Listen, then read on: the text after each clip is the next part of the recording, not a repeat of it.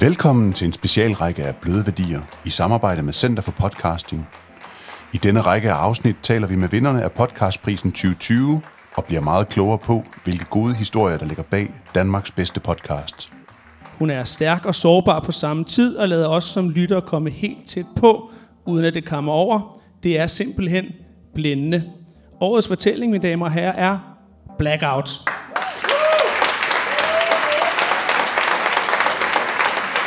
Vi håber, du kan lide det og bliver inspireret til selv at gå på jagt blandt alle de nominerede og vinderne. Der er et hav af gode historier derude. Måske får du da selv lyst til at stille op, når podcastprisen 2021 skal uddeles. God fornøjelse.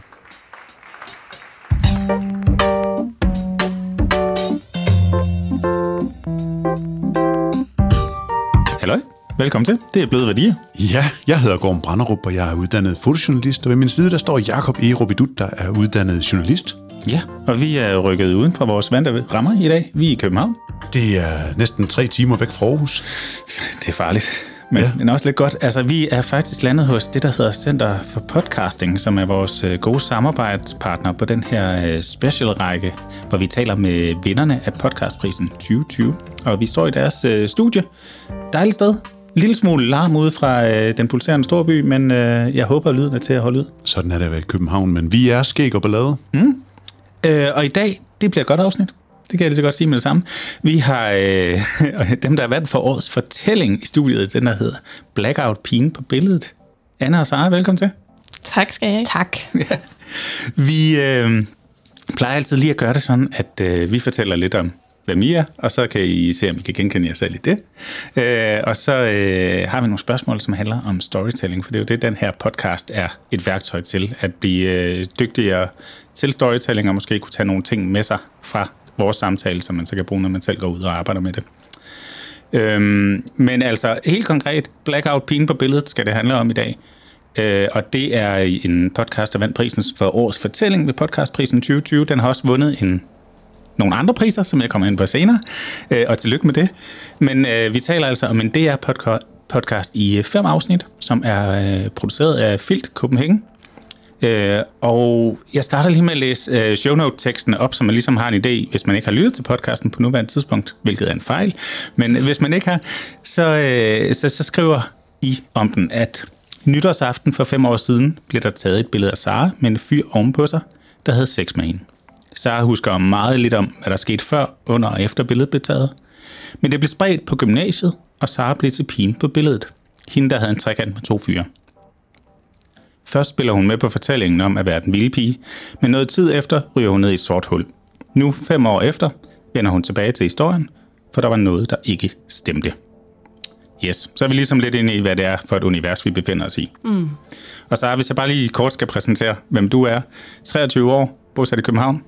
Mm. Øhm, gået på øh, et gymnasium, da det her skete, og siden på øh, Grundtvigs Højskole i Hillerød. Øhm, og det er jo så din fortælling, som ja, det er så nytårsaften for seks år siden nu, øh, hvor vi optager, som er grundlaget for hele den her fortælling, der er blevet til en podcast. Og øh, så har vi Anne Pilgaard Petersen ved siden af. Yes. Fra øh, Filt Copenhagen. Og du er journalist og producer.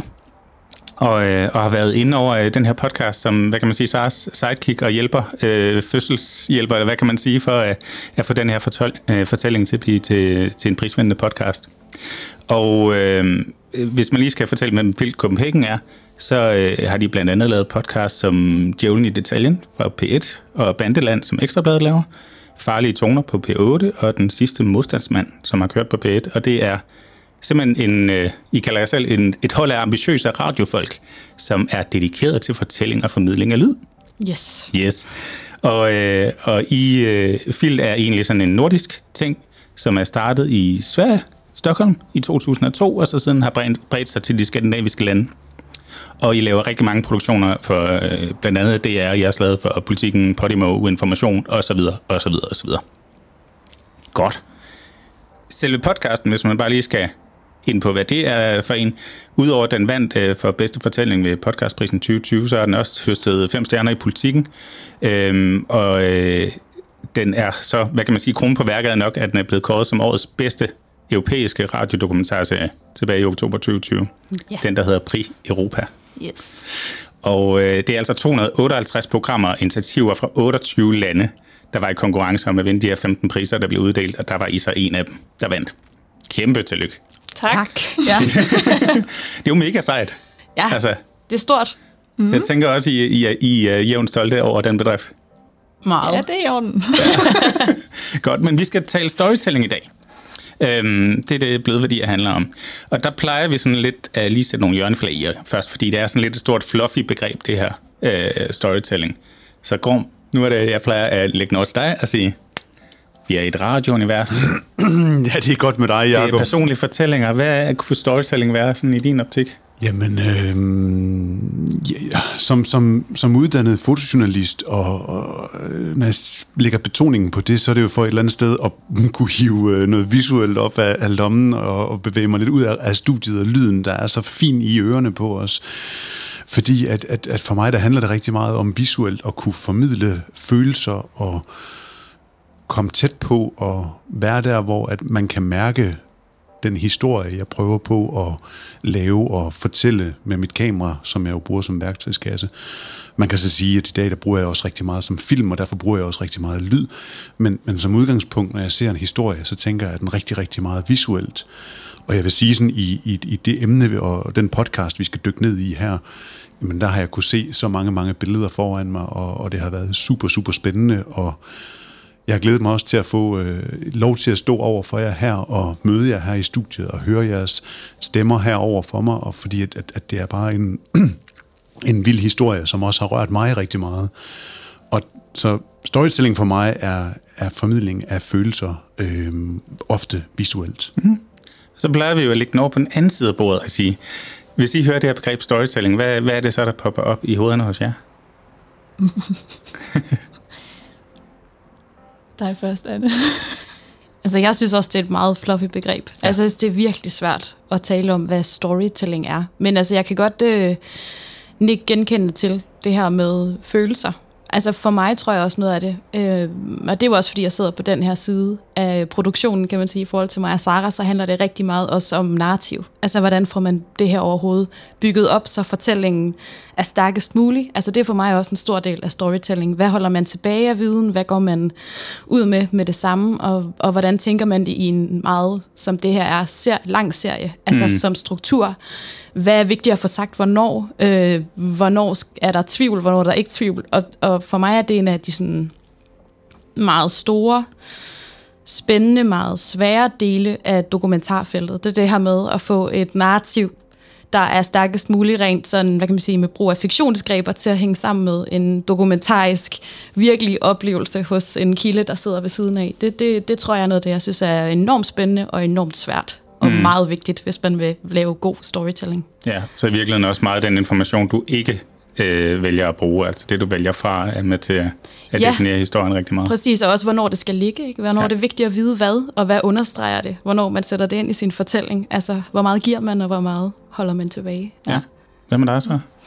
Jamen lige da jeg sagde storytelling, så kom jeg til at tænke på, da jeg gik på højskole. Mm. Fordi jeg har jo ikke samme sådan, fagbegreber på tingene, som Anne har, i og med, at jeg jo bare er fortæller. Øhm, hvad hedder det? Men på højskolen, det var i hvert fald noget, vi gjorde rigtig meget. Både øh, lærere og, og, hvad hedder sådan noget, elever. Os, Mm. der gik på højskolen, øh, fortalte vores egne historier. Jeg tror, Ja. jeg tænkte meget sådan på personlige historier, og med at selv stå frem og fortælle nogle ting. Og det er jo også det, jeg selv har gjort, kan man sige. Ja, vi vender også tilbage til det, til at der er en morgensamling på højskolen, hvor mm. du stiller dig op og fortæller din historie. Så det, altså, det er vel også noget med, at der er et godt rum for at fortælle Lige historier præcis. sådan et sted. Den der glasklokke, jeg har selv gået på højskole, mm. meget sådan højskolemand til benet, og det er jo sådan et, et, et rum, hvor man føler, der bliver passet på en. Det er nemlig et helt særligt rum, og det, jeg havde i hvert fald øh, særligt en underviser, der var enormt god til det her med storytelling. Han var så levende i sine fortællinger, og han var helt sikkert også med til at skabe det her netop helt specielle rum, der er sådan et sted, hvor at det bliver bare noget helt andet, end man kan herude i den, den Ja. Virkelige verden, siger jeg. Så gode historier kræver også en form for tryghed et eller andet sted, for, for at man sikkert. åbner op og tør mm. at fortælle dem til andre. Så det, er jo, det, er jo, det tænker jeg også bliver faktisk centralt for det, vi kommer til at tale om i dag.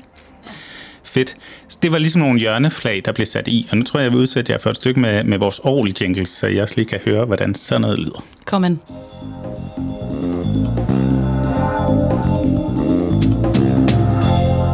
Yes, det er Henrik Balke Møller, der har skrevet de her lækre jingles til os. Øhm, Jeg kunne godt tænke mig at starte sådan ret klassisk med at bare høre, hvordan samarbejdet egentlig blev etableret mellem jer to. Altså, hvordan blev kimen lagt til den her podcast?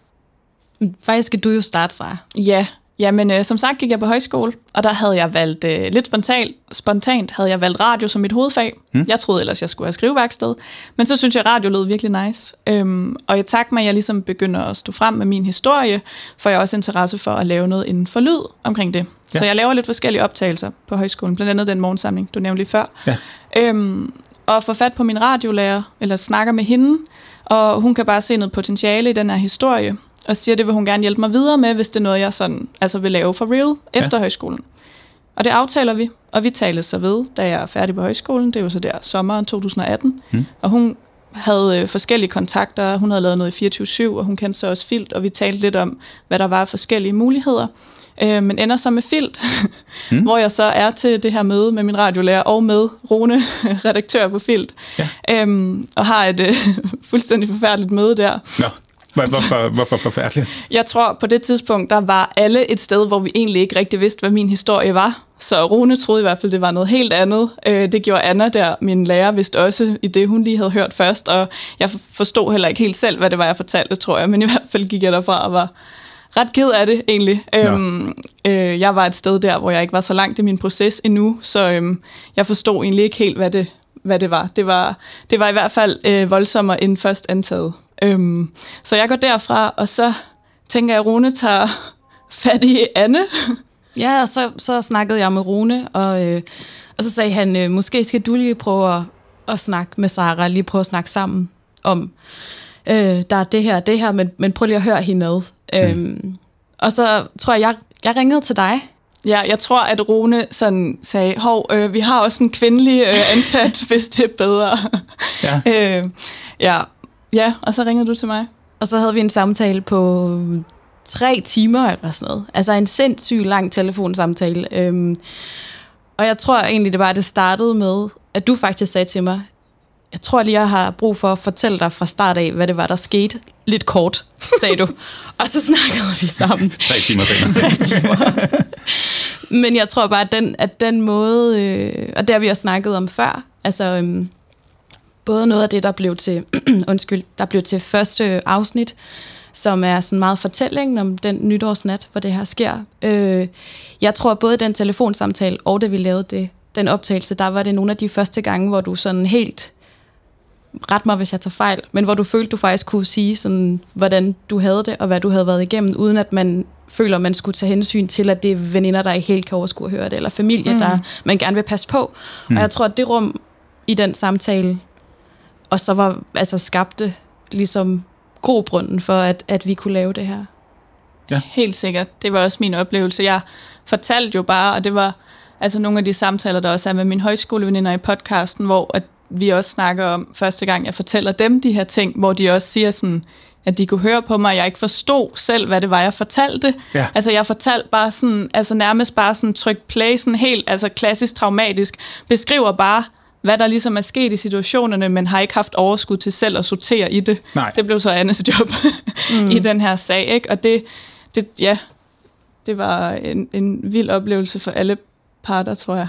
Jeg var ikke selv klar over det. Basically det der med at skabe et tillidsfuldt rum igen, tænker jeg, i den telefonsamtale, ja. øh, ovenpå noget, der ikke var tillidsfuldt. Ja. Det. Og, og så også måske at begynde at sortere i alle de ting, der ikke er en vigtig del af den her fortælling, eller finde ud af, hvad er fortællingen i det i virkeligheden. Ja, måske. Og, ja, og jeg tror også, altså sådan, nu sagde du det her med, at det var i 18, ikke? at vi startede, mm. og vi har optaget over lang tid, og mm. øh, du har rykket dig vildt meget i, som du selv siger, hvad var det egentlig, du fortalte, og din forståelse i det, og, og det, det kan man også høre i podcasten, altså synes jeg, og, mm. øhm, og det er også et, det her med, at øh, ja, ting tager tid, når det er sådan udviklingshistorier på den måde, men det gjorde også, at vi var jo virkelig meget i kontakt i lange perioder. Mm. Øh, og så var der også perioder, hvor vi ikke talte sammen, fordi at, øh, du havde brug for et rum, og jeg havde nogle andre ting, og det ene og det andet, men, men jeg synes virkelig, den måde, vi startede med at kommunikere på, er ligesom på en måde holdt ved at have det rum, hvor man mm. kunne tale sammen. Ja. Mm. Helt sikkert. Jeg, jeg er nysgerrig på at høre, øh, nu nævnte du, at du havde radio på højskolen, mm. men, men hvordan, hvordan kan det være, at I valgte podcast som mediet for det her? Fordi kunne det ikke være blevet en glimrende dokumentarfilm eller øh, et eller andet? Altså, er der noget specielt, der gjorde, at det lige præcis var det her medie, den her måde at lave fortællinger på, som, som virkede appellerende for, for nok dig, så i første omgang? Ja, men det er sjovt, du siger det, fordi jeg har altid været glad for at skrive, og nævnte også før det her med, at jeg tænkte, at jeg skulle have skriveværksted. Øhm, og jeg har, altså i, i de år, hvor jeg ligesom gik og prøvede at holde det her nede, der tænkte jeg, en eller anden dag skal jeg stå frem. Altså en eller anden dag skal min historie frem. Jeg var et eller andet sted, hvor jeg klar over, at jeg havde noget, som, som, som jeg nok ikke stod alene med sådan. Men jeg havde slet ikke overblik over det. Altså det var før MeToo, det var før de her ting. Ikke? Så sådan, jeg havde ikke sprog for det på det tidspunkt. Øh, men tænker en eller anden dag, skal jeg skrive om det her. Eller jeg skal i hvert fald ud med det. Mm. Og så ved jeg ikke, hvad der sker. Det er faktisk øh, en af mine bedste veninder, Sanne, der også er med i podcasten. I, det er i hendes køkken en dag, vi kommer til at snakke om, hvad hvis man lavede en radiodokumentar over det. Og jeg ved faktisk ikke, hvor vi, vi har fået ideen fra. Vi så bare noget for os. Jeg så for os med lyd, ikke? men sådan, vi kunne forestille os nogle ting. Og da jeg så kommer på højskole og opdager, at man kan have radio og høre, hvor mega nice det lyder, mm. så skete der bare et eller andet, så tænker jeg, måske det er det, jeg skal. Så sådan, der, der blev bare vagt en eller anden interesse for det, og jeg faldt nok bare pladask for det her lydmedie, ja. øhm, og begyndte jo så at lave de her optagelser. Og så, altså vi har svaret på spørgsmålet før, men det er jo mest mig, der skal svare på det, kan man sige, hvorfor, hvorfor ikke tv? Øhm, og det tror jeg, der har det sådan, jeg synes, lyd virkelig kan noget helt særligt, som når det står alene, øhm, når man ikke får billede på. Ja. Det bliver intens på en helt anden måde. Øhm, og jeg har det sådan lige meget, hvor rummelig man siger, man er, og man har ikke fordomme, og man putter ikke folk i kasser. Men det gør du altså bare, når du ser folk. Så hvis ja. man, og jeg oplevede det bare ganske kort, da vi var i P3, da vi lige stod frem, ikke? og Facebook-kommentarspor, en, der skriver, hun ser for sød ud til, det kan være rigtigt. Ikke? Det wow. der sådan, ja, altså det der sådan, et, folk forholder sig bare til, hvordan du ser ud, ja. uanset øhm, om de mener det ondt eller ej. Så historien så, står i virkeligheden renere, når du ja, bare har en præcis, stemme, der fortæller? lige præcis. Så det bliver mere intens for folk, det der med, jeg plejer at sige sådan, om folk kommer nemmere til at forestille sig, at det er dem selv, eller deres egen datter, eller deres egen veninder, eller det er deres eget hus, de billeder, du putter på lyd. Ligesom ja. når man læser en bog, ikke? Ja. og så ser du film bagefter og tænker, ej, sådan ser de ikke ud. Fordi du skaber selv billederne. Ja, ja, ja. Og det, det var det, jeg tænkte sådan, der, der kunne lyde noget andet end, øh, end tv, i hvert fald lige med det. Ja, jeg tænker, Anne, du er garanteret vildt meget enig i, det. Er en god lydfortælling, men så kunne jeg måske tænke mig at høre, hvorfor er det en god podcastfortælling, det her? Altså det er den jo, fordi det både er, hvad kan man sige, i forhold til lydmediet, så vil jeg jo også sige, at det, det nogle af de afsnit, især afsnit 1 og 2, hvor Sara fortæller øh, i nutid omkring, hvordan det føles direkte at være i de situationer, hun er i. Altså det, man i radiosprog vil kalde momentinterview, ikke? hvor mm. man ligesom er med hende i situationen og bruger Sara mere eller mindre som et kamera. Øhm, for det første er Sara sindssygt god til det, altså sådan helt naturtalent-agtig god til det, og hun er nem at instruere altså, hmm. i det, og mange ting kom fuldstændig naturligt. Øhm, og, øh, og det er bare noget, der fungerer sindssygt godt på lyd, hvor på tv, så har man de her rekonstruktioner, der tit bliver enormt kikset. Altså ja. sådan, det er vildt svært at lave lige så overbevisende og lige så øh, rørende i min optik, og, øh, og det her med, at man faktisk får det fra Sara, og man kan høre på hendes stemme. Altså, i, jeg vil nærmest sige, at alle afsnittene er der steder, hvor man kan høre, altså enten du bliver rørt, eller som Sanne der, din veninde, i afsnit 2, der virkelig også bliver rørt og sidder og siger undskyld. Og, altså, altså, og, og der kan det der fokus på lyden, som lyd og ikke som ord, kan virkelig også noget, der, er, der er helt vildt i den her historie, som er så intimt, hmm. og som jeg virkelig også tror netop gør, at når man lytter, så så er, man, så er man med Sara på en helt anden måde, end man ville være, hvis det var tv. Altså, jeg har virkelig tænkt sådan over konstruktionen af det. Altså virkelig sådan, fordi at jeg anerkender 100% det her naturtalent, for jeg har virkelig tænkt sådan, hvordan, hvordan pokker får man, får man det lavet så subtilt og så lækkert og så fint i, i denne her udvikling, der sker over tid og, og vil have spurgt ind til det, og så øh, er det bare naturtalent. Altså, fordi det, det, er virkelig, det, jamen, det er virkelig flot, når man tak. kan høre de her øh, nuancer af, af følelser og intimitet, der kommer ind i din stemme undervejs. Altså, altså jeg vil sige, det er jo igen, altså det er 100% naturtalent, og så er det jo også, som det der jeg sagde før, det er også, hvor lægger man de her informationsbidder, ikke? og hvornår er det, det rammer en, og der er jo også ting, vi har taget, taget ud af steder, eller ting, vi har skulle optage ekstra for at sætte ind, altså sådan så, men, men det er bare, øh, apropos det trygge rum, så tror jeg bare, at det også er et kæmpe naturtalent at være så, øh, og det var det, Sara også virkelig har givet den her podcast, er at være så åben omkring sin sårbarhed, fordi det er ikke altid alle, der har det godt i den situation, men det er jo så enormt givende som lytter at få lov til at være med til. Mm. Øhm, ja. Jeg kunne godt tænke mig at tale lidt mere om, øh, om, om de værktøjer, I har brugt i selve produktionen af podcasten. Lad os lige tage en pust over af.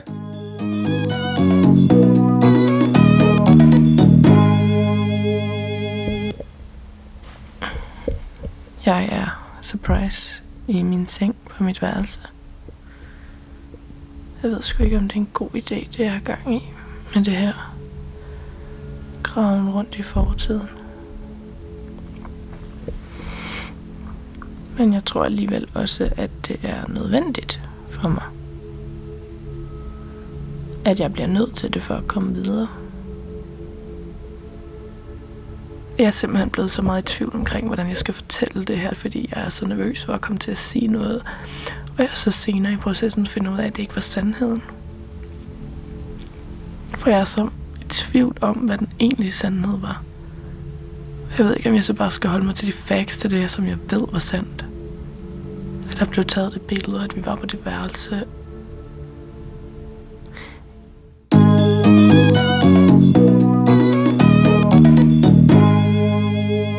Ja, fordi i bruger blandt andet interviews med veninderne, med din mor. I bruger optagelser fra en, din psykoterapeut, din terapeut i hvert fald. Øh, ja, hun var ikke min terapeut. Hun var vi kontaktede Ja. ja. til sidst. Okay, men i, i hvert fald en, en samtale mm. i en terapeutisk situation. Der er optagelser fra den her morgensamling fra den 21. 2. 2018, du holdt på, på højskolen.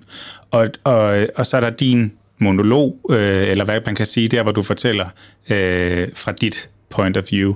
Og der er også en, nogle andre værktøjer, selvfølgelig, som jeg tænker, du, Anne, kan, kan åbne op for. Jeg kunne godt tænke mig at høre, hvordan har I konkret grebet fortællingen ad? Hvordan er I kommet frem til, at det var lige præcis de her værktøjer, lige præcis de her virkemidler, I skulle bruge? Jamen altså, man kan sige, at de her optagelser, som Sara kom med allerede før jeg kom ind, altså for højskolen med morgensamlingen, og faktisk også, som det bliver sagt, store dele af det interview, der er med Saras mor, Ditte, det er også noget, Sara fuldstændig frygtløst kastede sig ud i og gøre, gjorde, før jeg kom ind, og der, der der, lavede du, vi... der var du slet ikke inde over på nogen Der måde? var, der var jeg ikke ind over. Det tog Sara skulle lige selv, ikke? Øh, Okay, godt. Jamen, det ved man jo ikke som lytter. det ved, Nej. jo, det bliver sagt. Det bliver faktisk Gør det det? sagt, Okay, at ja, det Sara min selv øh, har lavet de her optagelser, tror jeg, på højskolen. Gør det ikke det? Øh, det kan jeg faktisk ikke huske, det lang tid siden, jeg har lyttet selv. Nej, nej. Ja, så ja. Der, der var jeg ikke ind over. Og, øh, og det er jo bare øh, autentisk fed lyd, der ligger der. Kæmpe, kæmpe, ja. Kæmpe gave. Øh, Altså, kæmpe gave at få, altså, når man sidder, øh, hvor jeg sad. Ikke? Øhm, og også det hele serien starter med, som er sådan lidt en dagbog, teaser, hvor du har speaket for dig selv, mens du ligger i sengen på højskole, hvor du siger ligesom, det hele præmissen for serien er, at der skete noget, jeg ikke rigtig kan få til at passe. Ikke? Mm. Øhm, og det er jo bare guldkorn at have, og så kan man lægge det ind. Øhm, og så derudover, så er der jo også elementet af det, som jeg før kaldte momentinterviewet, som du kaldte den meget lange monolog, som er første afsnit. Og det det er, nok og det er jo sådan et, øhm, det er sådan et re- radiogreb, der er ret specifikt øhm, dansk faktisk, som øh, blev startet, eller man plejer i hvert fald at give øh, øh, kado, eller hvad kalder man det, give æren til øh, Steven Schwartz, som var sådan en amerikansk radiomand, der kom til Danmark, og ikke kunne lide sin egen øh, accent, når han talte dansk, selvom han talte perfekt dansk. Nå. Øhm, og han havde forældre, jeg kan ikke huske, om de var psykologer eller øh, psykoterapeut. De var i hvert fald inden for det her felt, så han var ligesom nede i, hvordan man men også kunne bruge spørgeteknik og, og samtale på en anden måde end det klassiske interview. Og det han så gjorde, som han er sådan legendarisk kendt for, det er for eksempel øhm, den radiodokumentar, der hedder Nattevægteren, som er forelægget for Nattevagten-filmen, Ja. hvor han lægger en øh, person, der er nattevægter på Panum, øh, ned på gulvet, slukker af lyset, tænder et par stearinlys, så ligger den her mand på en madras, og så interviewer Steven Schwartz ham med lukkede øjne, som om han går rundt igennem Panum og går rundt mellem de her, hvad hedder det, vådkar, hvor der ligger arme og ben og lige over det hele, og den her mand altså sådan fuldstændig inde i sin egen fortælling. Øh, og så klipper Steven Schwartz så sine egne spørgsmål ud og får det til at lyde, som om det er manden, der tager dig med igennem den her og bruger ham som et kamera. Og Ja. det, det har ligesom dannet helt skole i dansk radio. Øhm, og det var lidt det, vi prøvede at gøre. Øhm, og var virkelig sådan få Sara til at genfortælle sådan helt øh, fra start til slut den der dag. Og så, så, så øh, vil jeg sige, det som jeg egentlig også synes er enormt sjovt ved, eller sjovt, det er et forkert ord om det første afsnit, men teknisk interessant er, udover at Sara er en sindssygt god fortæller, så laver hun de her, altså hun afbryder sig selv, hvor hun siger, og herfra, det, det, det er jeg sgu ret usikker på, eller det kan jeg ikke få det til at passe. Og det vil man normalt ikke have taget med i et momentinterview, fordi det bryder rum. Altså, mm. så træder du ud af det her nytårsrum, vi er i. Ikke? Ja. Øh, men for mig at se, at det er sådan sindssygt stærkt, fordi det tidsmæssigt laver spændet mellem, at man er med hende, og til hvor hun så står i dag, at det er en helt anden oplevelse. Og, øhm, og det synes jeg er et virkelig fedt greb, øh, som giver, altså det er ikke for at ruse mig selv, men jeg synes bare, at det, det greb gav virkelig god mening i den her fortælling, fordi det er jo også det, det kommer til at handle om. Hvad er det egentlig, man har gået og fortalt sig selv, og hvad er det så, der er op og ned i det? Øhm, og, og hvor meget tvivl man selv kan være ikke øhm, til at starte med. Og så derudover, så har vi jo noget reportage, hvor jeg er med Sara inde og læse øh, politirapporten øhm, mm. fra den gang i forhold til retssagen, og ja, øhm, det tror jeg, er det ikke det? Jo, reportagevejs, jo, det tror jeg. Nu, podcasten har jo øh, været på DR. Øhm, er der, er der nogle greb eller nogle ting, man vælger, fordi at man ved, hvor den skal sendes hen, øh, og deres målgruppe, eller er det simpelthen bare historien, der dikterer, det er den her måde, vi fortæller den på? Jeg, jeg, jeg oplevede faktisk ikke på noget tidspunkt, at der var nogen, selvom at den egentlig startede i P3-regi, oplevede jeg ikke, at der var nogen, der havde nogen som helst snak til mig om, hvad målgruppen var. Altså det var virkelig ikke noget, der var, der var inde over. Og jeg tror noget af det, der egentlig måske, vil du godt sige det, så kom bag på os, da den kom ud. Altså jeg tror, vi havde nok begge to tænkt, at det var yngre mennesker, der ville lytte til den, men det var ret vildt, mm. hvor mange, især mødre, ikke, der har jo. skrevet til dig og sagt sådan, altså jeg tror ikke, det der målgruppe nødvendigvis holder. Altså, hvor jeg er glad for at høre det. Altså nu kommer vi fra den kommercielle verden, og det er jo altid målgruppe først. Ja. Altså hver gang du skal lave et eller andet, der skal ud og, og ende med, at nogen betaler noget for noget, ikke? Så, så skal man hele tiden tænke, hvem er målgruppen for den her produktion og sådan noget. Og der, der er det sgu ret, meget, meget rart at høre det her moderskib i det er, som vi trods alt har, kan, kan tage en historie som en god historie, og så bare have en eller anden tyrkertro på, det skal nok lande. Mm. Altså hvis historien er god nok, så, så er målgruppen til den på en eller anden måde. Mm. Øhm, ja, det, det gjorde mig bare glad. men, men jeg tror virkelig, at den, altså, det, det tror jeg virkelig, at, at, øh, at den ramte meget bredt ud. Ja, og det overraskede os, fordi ja. jeg tror også, vi tænkte meget på sådan, altså vi kom jo også meget med sådan, det er min historie, det er mig, der virkelig har behov for at fortælle det her, hvem vil jeg gøre det for? Det vil jeg for alle de unge mennesker derude, der har oplevet noget lignende, som kommer til at opleve noget lignende, eller som kunne finde på at gøre det her mod andre, ikke? Altså jeg havde meget sådan en, Fanny Voldsked kaldte min terapeut det. Mm. altså jeg havde virkelig sådan, jeg tænkte på, hvem der skulle høre det her. Og så tror jeg også, vi begge to blev overrasket over, hvor, ja, hvor bredt det nåede ud. Altså, der er vidderligt ikke en slags borger, jeg ikke har fået besked fra på Facebook, tror jeg. Altså, det er alle, og det er selv øh, mænd, der siger, at de var sådan dengang, de gik i gymnasiet for mange år siden. Altså, hvor jeg tænker sådan, en selvindsigt lige pludselig af at have lyttet det her, det var sådan, det har været så overvældende, ikke? Fordi ja. man tænkte, nå ja, men det er jo nok bare lige sådan til dem, jeg kender, der hører. Ja, mm. right? altså, da jeg hørte den, der havde jeg det sådan, okay, for ville jeg gerne have været den voksne, der kunne have stået og bare sagt stop på det gymnasie og gjort et eller andet der. Men når det så er sagt, hvornår finder I ud af, altså formatet af podcast, hvornår finder I ud af, at det skal være fem afsnit, eller altså, hvordan, hvordan får I skåret den ned til det, det er i dag? Mm. Og er der, kunne den have været længere, eller altså, der må have været nogle tilvalg og fravalg?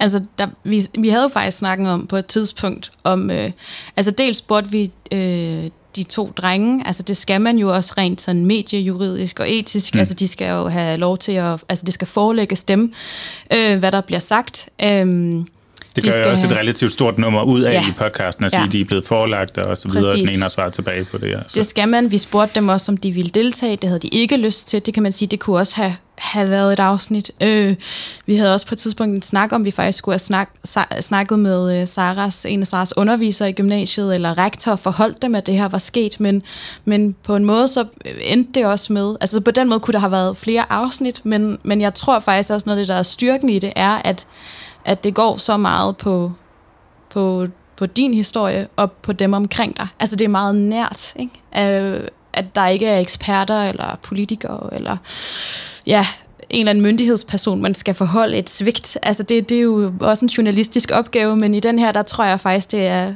at det bliver endnu mere øh, intimt at, øh, at være i, fordi det ikke er det, vi mm. gør. Men det er jo også det, der gør, at Sara bliver en skidegod fortæller, der fortæller mig en historie, og ikke en case-person mm. i en mm. nyhedshistorie. Mm. Lige præcis. Øh, og, det, og det synes jeg er alfa og omega i forhold til, om den er interessant for mig, fordi som du siger, jeg er overhovedet ikke må- øh, 41-årig mand fra Aarhus. Hvad pokker skulle jeg bruge den til? Jeg bliver alligevel berørt af den. Ikke? Og det tror jeg bare ikke, jeg vil være, hvis du var et eller andet, øh, hvad kan man sige, med lidt, lidt undsætninger, måske en, en, en vej til at få ændret noget politisk. Det Mm. føler jeg ikke, du er. Det kan godt være, du er det alligevel. Men, øh, men det, det virker ikke som intentionen i fortællingen. Nej, lige præcis tværtimod faktisk, fordi ja, som sagt, vi havde de her overvejelser. Både sådan, at, ja, at det var meget vigtigt for os, at det her var min historie, det var min fortælling, det skulle handle om mig og mine oplevelser, min familie, mine veninder, og egentlig ikke, hvem der har gjort det her. Mm. Fordi det ser vi gang på gang på gang, ikke? så kommer det til at handle om, om krænkeren, så kommer det til at handle om den person, og så kan vi så nemt sige, ah, men han var også en skidtnægt, eller det var også dit, og hvor sådan, det er ikke det, der er fokus. Nej. Fokus er, at vi har en kultur, der er fucked up, og jeg er bare en af dem, der har oplevet det, og nu har jeg kraften til at stå frem med det, men det er ikke så meget hvem, fordi, altså som jeg også har sagt i et interview hos Godmorgen P3, det, det var også en helt klasse, der ikke gjorde noget. Skal vi, altså, det der med sådan, fokus skal ikke bare være på de her to drenge, som man så kan sige, så var det dem. Samtidig med, at jeg også havde sådan, det skal heller ikke være fokus på, at det var et gymnasium, det skete på, og folk Nej. Kunne sige, Nå, ja, Nordsjælland Gymnasium, og vi har også hørt. Så nej, fordi det her tror jeg skulle ske på alle. Altså, så det var meget sådan bevidst, at det ikke, netop ikke skulle blive en case, som Ja. du siger.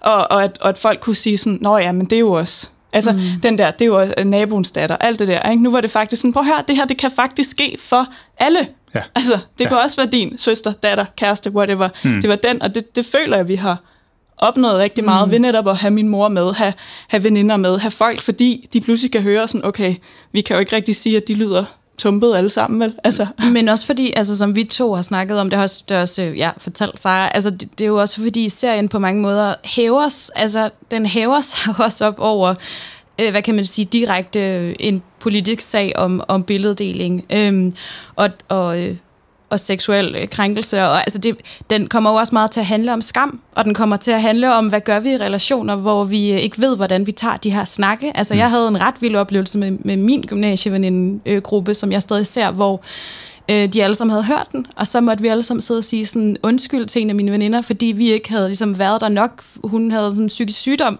da vi gik i gymnasiet, hvor jeg var sådan, for undskyld, altså. Og hun var sådan, det er jeg virkelig glad for, at I sidder og siger, og altså, der havde vi sådan et helt sådan katarsis-øjeblik, hvor der bare blev renset ud. Og det handler jo ikke om, om de dele af Saras historie, men det handler om, at den her fortælling om, hvad skam gør ved os, ja. og hvad venskaber, der smuldrer eller ligesom øh, giver sig, fordi at vi ikke ved, hvordan vi skal takle intime ting, og man er mega ung, og altså, ja, altså, der, tror jeg også bare, at den bliver rigtig stærk. At Vi, man, vi er inde i man det der grundlæggende menneskelige et eller Ja. andet, som gør en stærk fortælling ofte, ikke? Mm. Præcis, og hvis den var netop blevet ren case, så er jeg ikke sikker på, at det havde løftet sig op til at være de her mere øhm, ja, grundlæggende. Nej, for man kan sige, at i bund og grund, så er det en podcast, der handler om ensomhed. Altså, og skam. Og det tror jeg er ting, som alle mennesker oplevede i en eller anden grad på et eller andet tidspunkt i deres liv. Og, og det synes jeg bare, vi virkelig har fint har fået frem, og også det, vi oplever for folk, der kommer til os og siger, prøv at høre, øh, jeg blev mobbet i gymnasiet, det var overhovedet ikke det samme, men jeg kan virkelig relatere til mange ting, du siger. Det der med sådan, vi er så langt fra hinanden, men alligevel, så er der bare nogle ting, der, der minder om hinanden.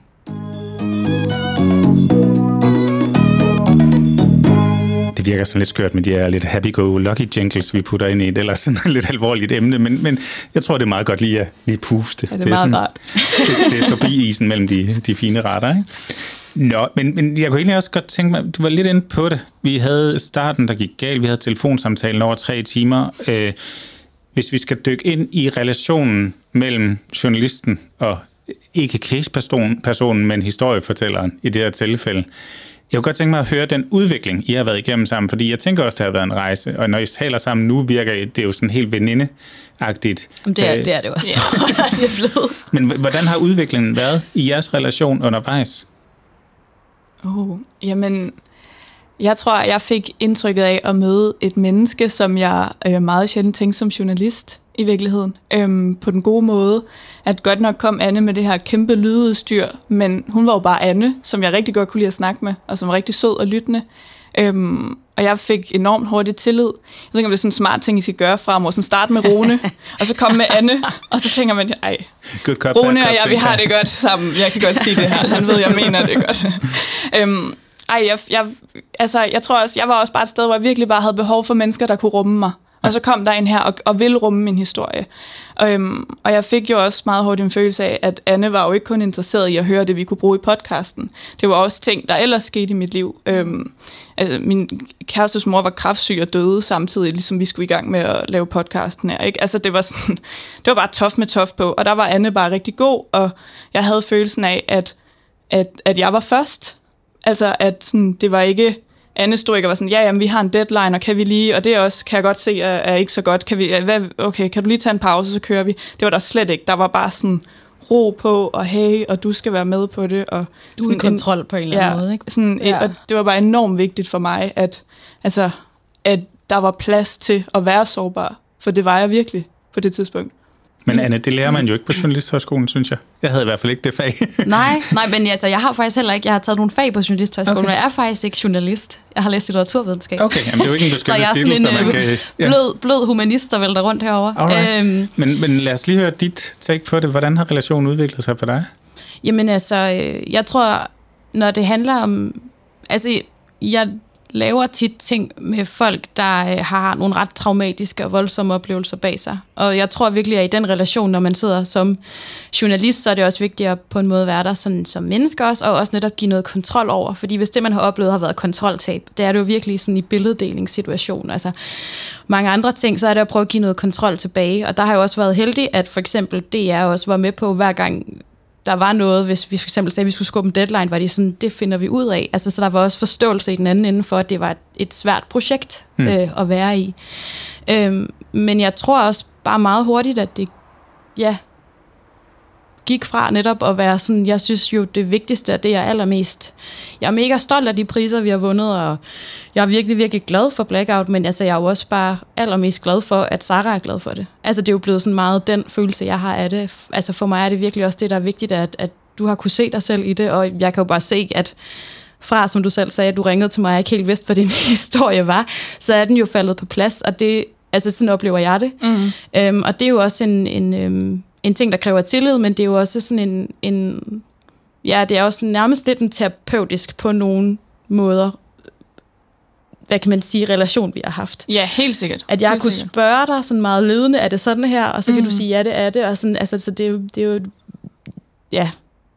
Kan det, kan det blive farligt for fortællingen, at det bliver så nært? Kan der være ting, man så udlader øh, for ikke at sove? Eller er, er der nogle faldgrupper i at have sådan en relation? Når man er i en, i en produktion som det her?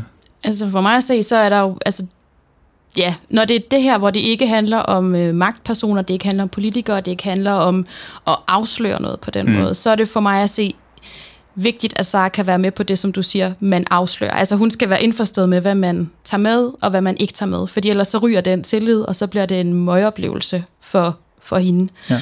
Øh, og det vil jeg ikke stå inden for. Men man kan sige, der hvor, det kan, hvor vi havde nogle snakke, som du var vildt god til at være i, fordi det er pisse svært, det er jo, når man så står og bliver boldværk for, at man har, som vi talte om før, noget medie juridisk og medie etisk, ja. hvor man skal sige, det kan vi desværre ikke det her. Vi bliver mm. nødt til at formulere det sådan her, sådan her. Og så bliver man jo ligesom, hvad kan man sådan, ja, boldværket eller mellemled for at sørge for, at kunne formidle Saras oplevelse, samtidig med, at det skal hænge sammen med, hvad man må. Ja. Og det er jo en spøjs situation, når man så taler om at være så tætte, men måske gør det også de snakke lettere. Altså, mm. at man bedre kan have de snakke om, hvorfor det er nødvendigt, og at man stoler på hinanden i, hvorfor det er nødvendigt. Ja. Mm. Ja. ja, jeg har også, jeg tror, jeg hele vejen igennem har set os som et team, mm. og ikke som, altså igen ikke det her med, at jeg kommer som fortæller, og du arbejder hos Filt. Jeg har set sådan, os to som et team, og nogle gange sådan os to mod resten af verden, ja, ja. men også sådan os to mod Rune, eller sådan, jeg tror ret hurtigt for mig blev det sådan de der, ja.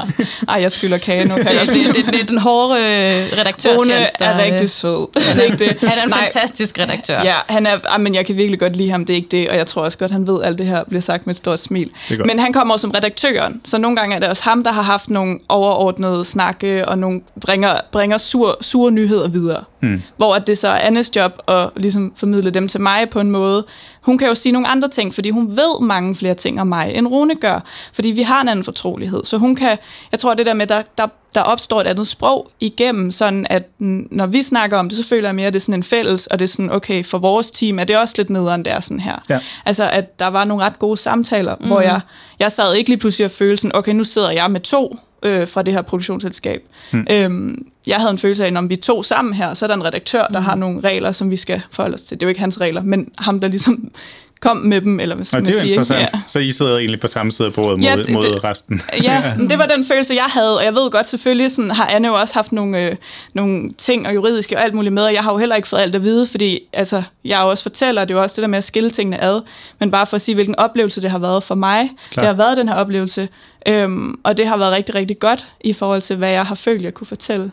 Og så vil jeg også bare lige sige, i forhold til det med naturtalent, så er du, Anne, bare pisse god til at tale med mennesker, og du er bare mega god til at få folk til at sådan betro sig til dig. Altså du har bare, jeg tror netop det der, man glemmer, at du er et mediemenneske. Altså sådan, ikke, ikke et medium, men, men Det er da sådan, sagt fint der.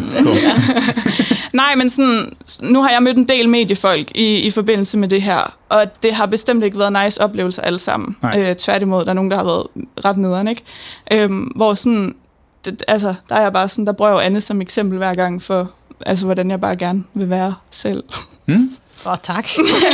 Mm, alt det materiale, I har samlet ind, har du været med, Sara, i, i, i at strukturere det? Altså, øh, hvad der sådan har været, skulle være tematikken i de forskellige afsnit, eller har det ligget over på, på dit bord, redaktøren Runes? Ja, den, den Det har har Anne ligget- fået. Det har ligget hos mig. Ja, vi gjorde, vi, havde det, vi gjorde det meget sådan, at vi lavede optagelser sammen, og så klippede jeg, altså redigerede alting ned, så skrev jeg et udkast på manus, og ligesom også havde, når min første afsnit det er det her, andet det er veninder og skam, tredje det er retssag og mor, og puh, hvad gør vi, hvordan kommer man videre, fire det er højskole, endelig sige det højt, tage sin egen historie tilbage, fem det er, hvordan kan det her stadigvæk fylde, hvordan kan man skamme sig over skamme, ikke? altså skamme sig. Mm. Øhm, så det var sådan ret klare tematikker, så jeg redigerede ned, rykkede rundt på alting, øh, skrev et manus, og så, øh, og så kom Sara øh, forbi, og så lyttede vi det sammen.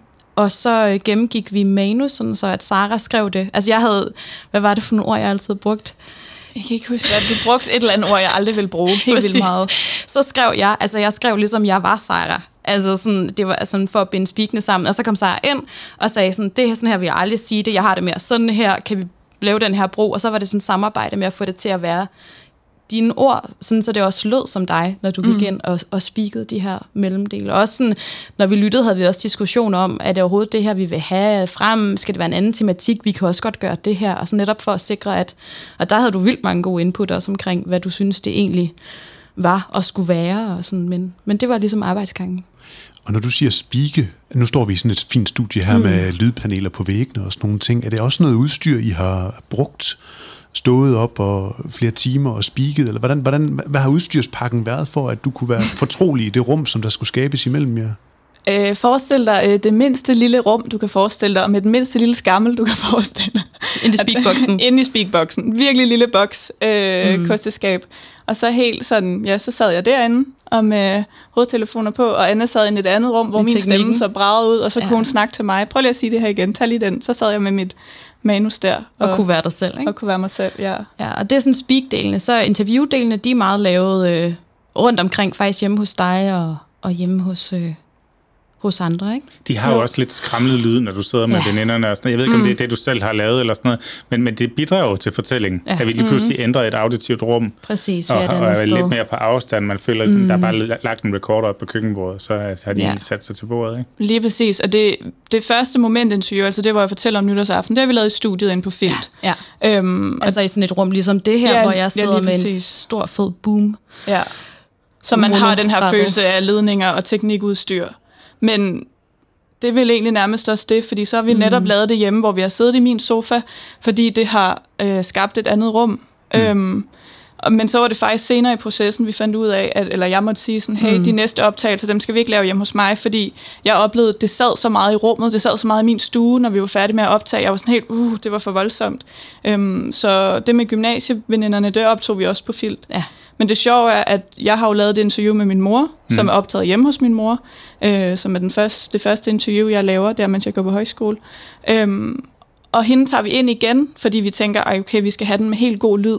Så hende tager vi ind i studiet, og det blev bare ikke det samme. Det var overhovedet ikke, altså det var overhovedet ikke det samme. Det, er var meget bedre første gang. Altså, men det tror jeg, var det ikke også nærmest sådan, eller det ved jeg ikke, var det første gang, hvor du sådan satte hende ned og altså virkelig sådan, der, der var bare, hun fortæller så vildt Mm, i det, det. Der var ja. nogle ting, vi snakkede, altså det der med, man, så har, vi har, jeg taler meget med min mor, det har jeg altid gjort, øh, lige bortset fra den her periode, hvor jeg jo ikke fortæller hende, hvad der sker.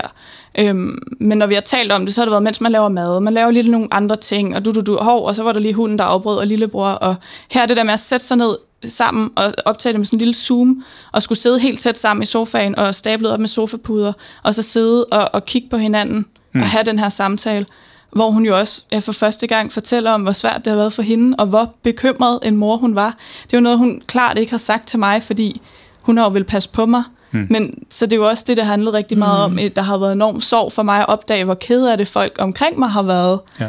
over mig. Altså det er sådan en, ja nu står jeg og laver cirkler med hænderne, men sådan der, ja, enormt mange sådan spiraler i det du, her. Du plejer sige det meget sådan, at du var en af, der var sprunget en atombombe, hvor du stod, og så gik trykbølgerne bare ligesom derudad for Ja, alle præcis. i din omgangskreds, i din familie. Altså, og, og det synes jeg er det, den her serie også ligesom kan via de samtaler. Og jeg ved ikke hvad, men din mor, hun er bare for vild i det interview der, altså, mm. som du lavede med hende. Der kan man bare mærke de der trykbølger stadigvæk. det var også momentinterview, jeg ja, prøvede at lave du med prøvede, hende der. Jamen, det er rigtigt. Det er også interessant, i, i oprydningsarbejdet, så er der et krater efter, at bomben er sprunget, som skal reddes, men der er også nogle omgivelser, som skal samles op øh, og tilbage til normal igen, ikke? Og det Lige tænker jeg, I præcis. kommer rigtig fint omkring. Men der må have været, jeg tænker I sådan en lang proces, også nogle udfordringer. Altså steder, hvor du måske ikke har haft det godt, eller hvor, hvor, hvor I er, har ramt muren af en eller anden grund, og har skulle finde en ny vej. Det, kunne jeg faktisk godt tænke mig, hvis I kan, kan fortælle bare en lille smule om, hvad har været svært i den her proces. Mm. Jamen, det kan vi godt. Jamen, altså, vi begynder jo at lave første optagelse her i januar 2019, mm. er det så blevet, tror Ja. jeg, vi har. Vi laver den her Ja. ja. nytårsoptagelse. På det tidspunkt, som sagt, min kærestes mor er lige død. Øh, jeg er lige begyndt at få nogle rimelig vilde angstanfald, øhm, og finder så ud af, at det her med angst fylder enormt meget. Mm.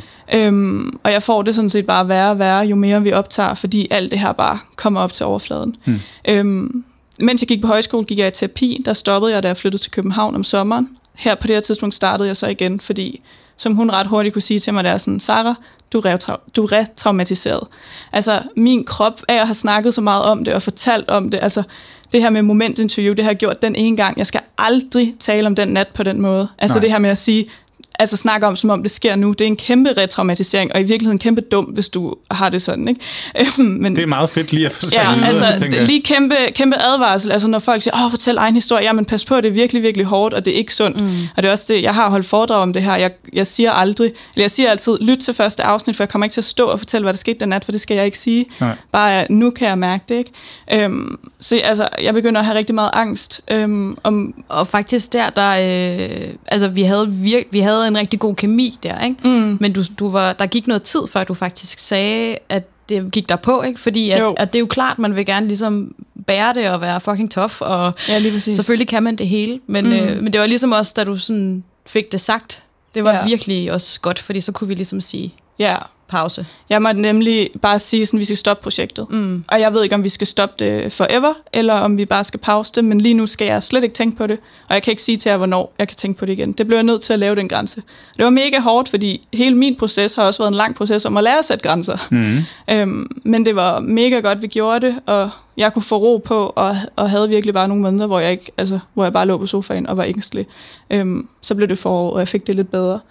Øhm, og vi holdt alligevel pause i en tre måneders tid, mm. Tror jeg, faktisk. Jeg Det tror, vi endte med. startede igen efter sommerferien, ikke? Hvordan fungerer det for et produktionsselskab med deadlines og hvad der ellers kommer, at, øh, at få at vide, nu sætter vi lige hele projektet på pause?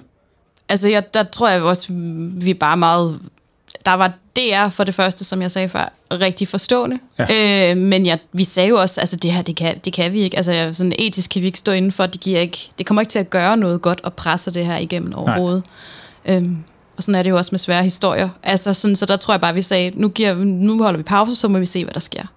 Men jeg tror også, det handlede også om, at vi, at selvom du sagde totalt stop, så kunne jeg jo også mærke på dig.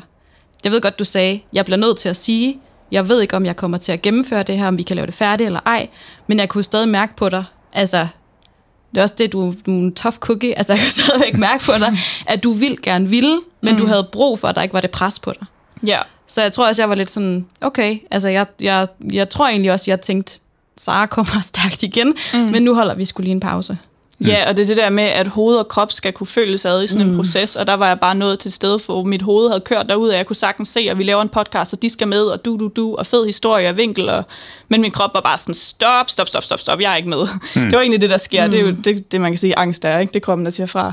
Øhm, så der var noget, der lige skulle indhentes der, og det skete også i de måneder, og jeg følte også, at jeg kom meget stærkere tilbage. Altså, Jamen, du kom også tilbage og havde en helt anden, tror jeg, eller det, det, det havde du, altså en helt anden sådan en power omkring, at du var meget sådan, jeg vil det her, det her, vi skal tale med dem her, dem her, og det her, det her, det skal vi ikke. Altså Ja. sådan, du kom bare tilbage og ownede det på, på en anden måde. Slet, altså, slet, sådan, Som også bare øh, gjorde det nemmere at være i for os begge to, tror jeg. Mm. Altså, du var meget mere determineret omkring, hvordan du egentlig også så det selv, da du havde haft den tænkepause. Så jeg tror, der blev vivlet en masse ting op, der var helt vildt tof. Jeg ved ikke, om det var kommet alligevel. Altså, sådan, det er jo sådan noget, jeg kan have dårlig samvittighed over. Men, men, øh, men det kom ud på den anden side. Mm. Nu stoppede Sara så op Godt. og sagde, at jeg har brug for en pause. Ikke? Kunne du have fundet på det samme, Anne? Altså, hvad gået til hende og sagt, nu føler vi, at vi har behov for lige at uh, tage en booster?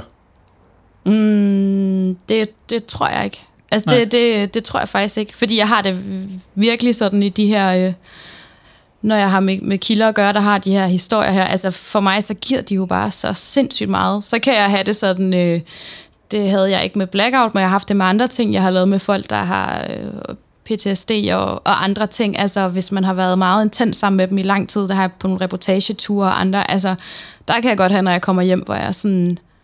Øh, det føles lidt som sådan noget debriefing. Altså lige sidde og snakke med mm. min kæreste eller mine kollegaer og sige, shit, så skete det her, og det her var vildt at være i. Og sådan, altså, øhm, Jeg tænker også af hensynet til Sara, altså om du, mm. vi kunne se, okay, nu har Sara det rigtig skidt. Vi har brug for lige at, at trække en streg herned og lige tænke os om.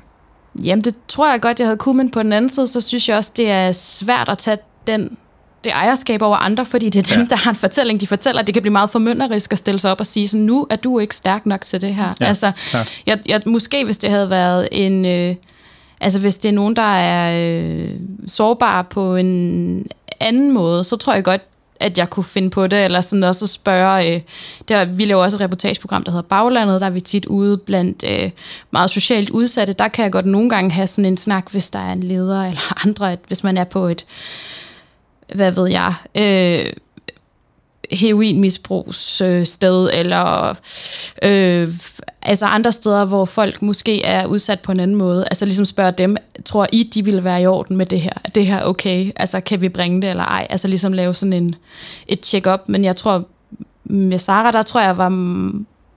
Det kan også være, at jeg skulle have sagt det. Det ved jeg sgu ikke. Mm, jeg kommer til at tænke på, at det her tillid kommer i spil igen. Nu har vi snakket meget om min tillid til dig, i forhold til, at jeg fortæller dig ting.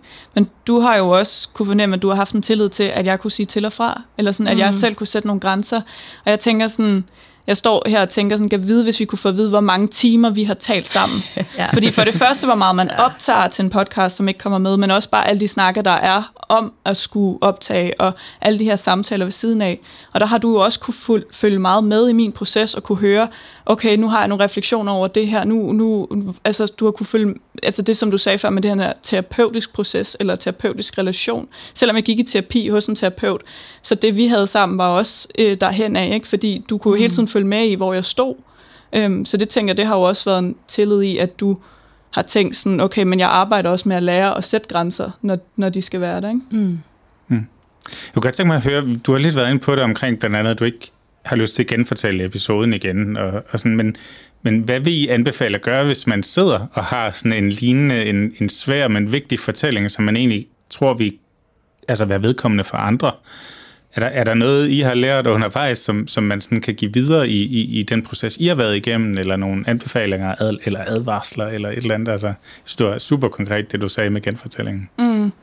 Altså jeg vil sige, man skal nok være sådan ret sikker på, at man har folk omkring sig, der er klar til at gribe en. Altså, jeg har virkelig, virkelig brugt min familie meget i det her, og min kæreste, og ja, dig. Altså, hvis ikke jeg havde det, så er jeg ikke sikker på, at det her var gået særlig godt. Man skal jo gerne komme ud på den anden side og have det okay, og, mm. og selvfølgelig ikke lige i starten. Jeg havde det heller ikke godt lige ved udgivelsen, men, men i dag har jeg det så meget bedre. Øhm, altså det her med sådan, at du skal ikke ofre dig selv i det. Du skal hele tiden, du skal spørge dig selv, hvorfor gør jeg det her? Hvorfor? Fordi jeg havde den der, ja, det er vigtigt, men jeg er vigtigst. Det prøvede jeg virkelig at sige til mig selv. Jeg er vigtigere end min historie. Mm. Det er vigtigere, at jeg har det godt, end at min historie kommer ud. Jeg kunne så bare mærke sådan, jeg kan ikke være mig. Jeg kan ikke komme videre, hvis ikke jeg kommer ud med det her. Hvis man har den følelse, så synes jeg bare virkelig, virkelig, man skal overveje, hvordan, og ikke bare første bedste mulighed at tage en eller anden øh, øh, forside på en eller anden avis. Altså sådan, tænk over det, fordi der er virkelig konsekvenser ved at stå frem med de her ting. Hmm. Og, altså professionel terapi, hvis ikke, hvis ikke du har fået noget hmm. som helst af det, inden du gør det, så er det der, du starter. Fordi det, altså, seriøst.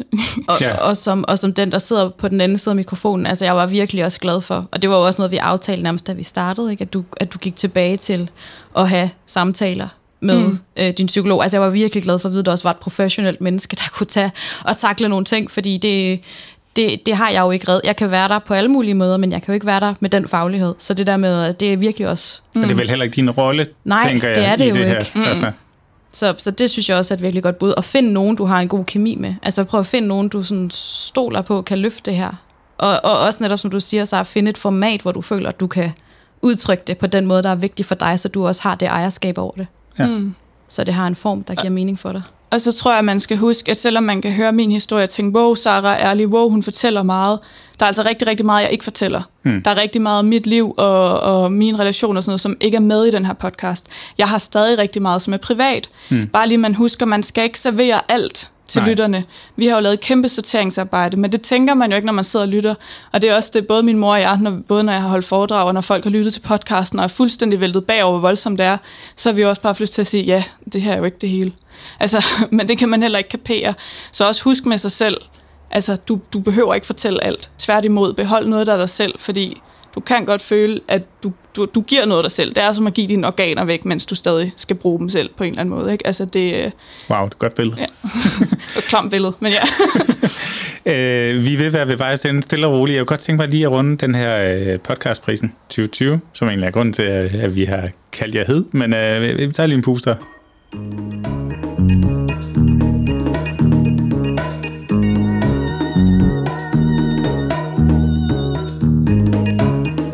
Yes, fordi øh, I vandt jo prisen for årets fortælling øh, ved pod- podcastprisen 2020.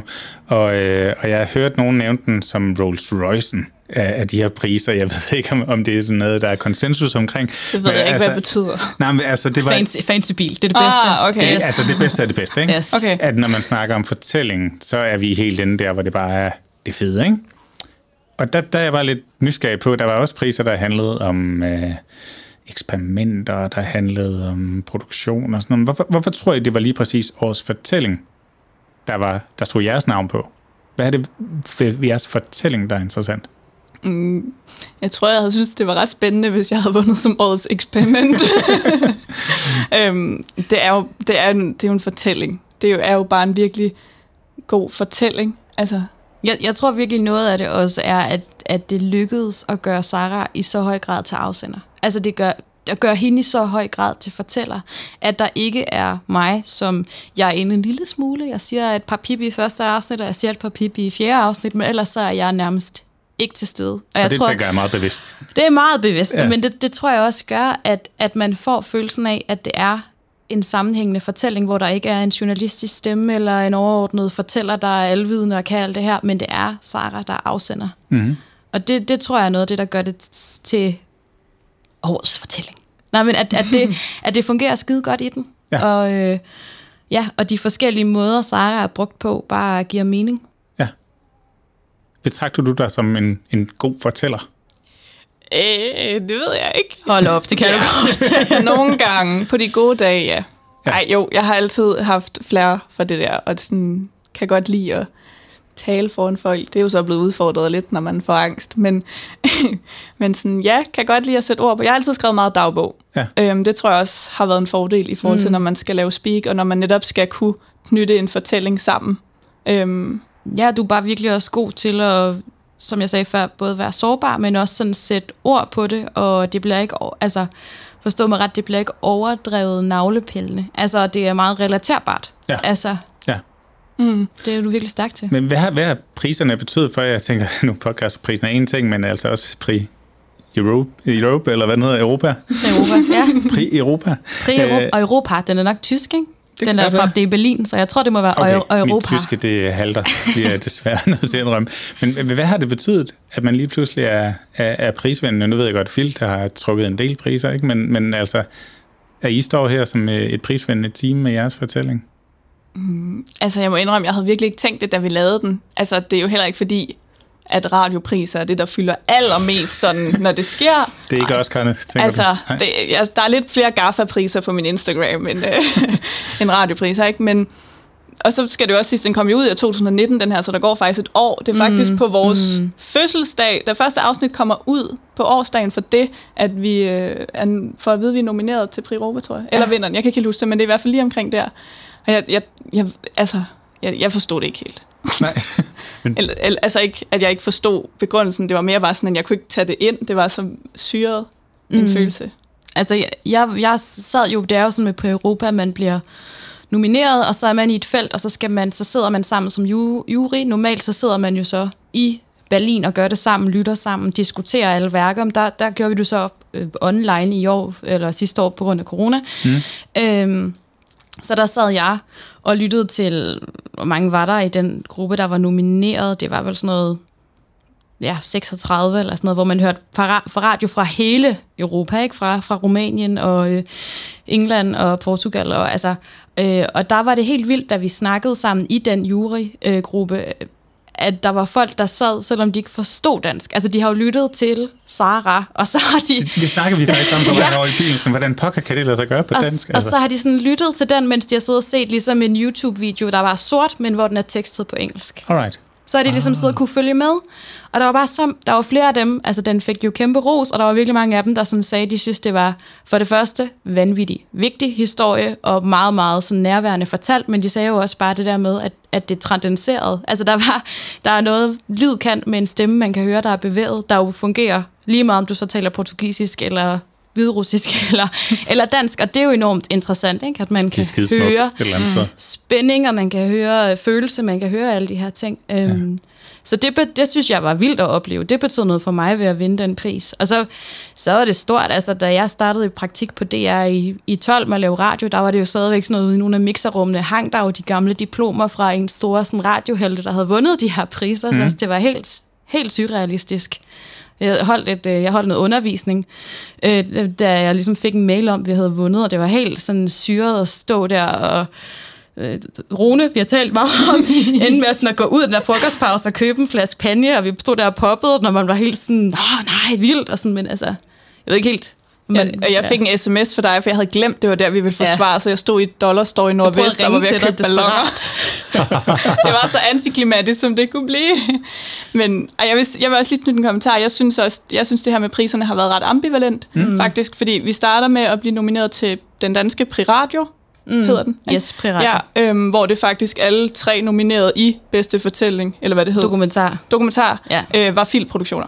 Nå. så vi sad ude på Filt, og der var panje, og der var fadøl og sådan noget, og det var, jeg synes, det var underligt. Og det er så, Det øh, var også mærkeligt. det er så øh, hvad hedder den, øh, kan man tilgive en psykopat med Geo, der mm. vinder den her pris, øh, og det hele er sådan noget live, Stream, nej, øh, ja. fake livestream. Øh, Ja, der var, det, var, det, var, det var underligt for mig, var det rigtig mærkeligt, fordi der var selvfølgelig god stemning. Geo var der ikke, men øh, Mads Petter, der var med til at lave den, var der nogle af de andre, så vi skulle jo fejre, og der blev leveret en kurv med chokolade og sådan noget. Og så er der bare en af dem, en der siger til mig sådan, selvfølgelig lidt for sjov, men sådan, hvad så har skuffelsen lagt sig?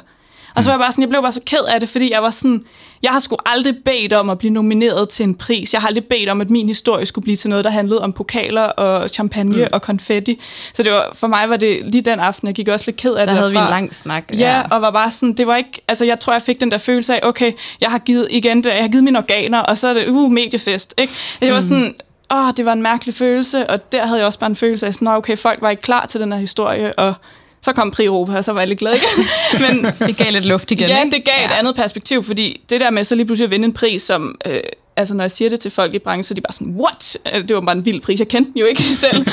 øhm, men det der med, at den er nået ud over landegrænser, det var Ja. ja. bare for mig sådan en, what? Mm. Det, det var virkelig vildt, og kæmpe, kæmpe anerkendelse. Altså jeg, det gav mig ret meget oprejsning der i efteråret. Øhm, Og, og, og jeg fik virkelig en følelse af sådan, wow, okay, det er kæmpe anerkendelse.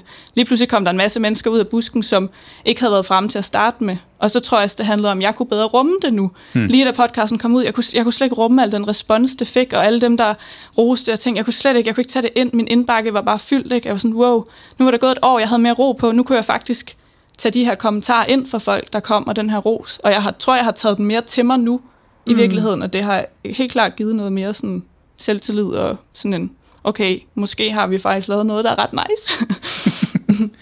Men det er ikke sådan med en skuespiller, der vinder en Oscar, så bliver de simpelthen øh, kimet ned af folk, der vil lave ting med dem og sådan noget. Det er ikke, øh, det er ikke sådan noget, man oplever i Altså, nu står vi her. Nej. og det er jo det højeste, man det er, det er jo det, det. det, er det. Men, men, men har du kunnet tage noget med videre? Altså sådan, nu tænker jeg fremadrettet karriereretning øh, og, og kigge, altså sådan hele det her med fortælling og bruge fortælling og skriveværksteder og radio og, og sådan noget. Mm, altså, jeg troede, jeg skulle ind i mediebranchen, og så fik jeg ret meget en følelse af, at det skal jeg ikke. Jeg synes ikke, at den er så attraktiv, lige som det foregår nu. Øhm, og til podcastprisen, jeg var inde til showet, Anne var desværre syg, øhm, men det var rigtig fedt. Der var jo faktisk et lille show, hvor jeg fik op, overrækt den her pris og blomster, og det var helt Hmm. Øhm, og der var også nogen, der var sådan, du skal lave noget mere radio. Og jeg var sådan, det skal du ikke bestemme, fordi det orker jeg ikke lige nu. Ej, jeg ved det ikke. En dag måske. Øhm, jeg er lige startet på lærerstudiet, øh, og jeg ved ikke, om jeg skal være lærer, men jeg synes, der er mange ting der. Lige nu har vi om det her med mundtlig, øh, mundtlighed i dansk, og hvor vigtigt det er med ja, og fortællinger og sådan noget, og det synes jeg er mega spændende. Så det synes vi også. Vi er øh, faktisk ved at være ved vejs ende. Øh, vi plejer at slutte med en lille, hyggelig øh, øvelse inden for storytelling, som vi vil kaste i hovedet på jer. Fedt. Øh, men øh, ja, ja, vi tager lige en, en puster, og så, så får I den smidt i hovedet.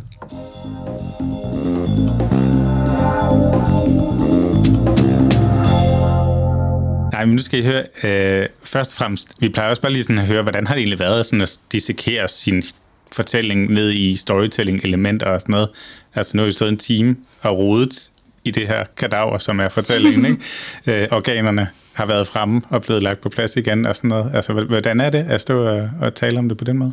Mm, jeg synes, det er meget fint. Vi har holdt et enkelt foredrag sammen øh, på, på min højskole øh, for at fortælle om, hvordan vi har lavet den her podcast, og jeg har også holdt et enkelt Zoom-oplæg øh, med samme emne, så jeg håber bare, at folk har fået noget ud af det, vi har sagt nu, og ja, der er jo 10.000 millioner ting, man kan gribe fat i. Mm. Øh, så jeg håber bare, det giver lidt mening. Mm. Med den her håndværksagtige tilgang til det, og snakke om greb og øh, valg og fravalg og sådan noget, er det... Er der, er der dukket nogle tanker op undervejs, eller er det bare...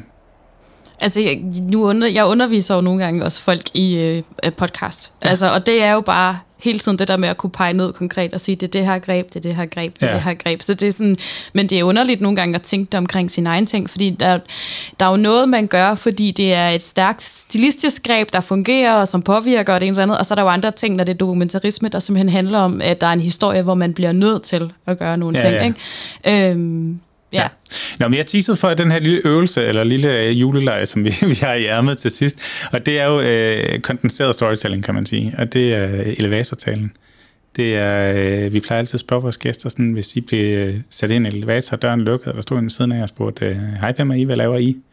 Øh, kan I så ganske kort fortælle, hvad det er, I er gang i?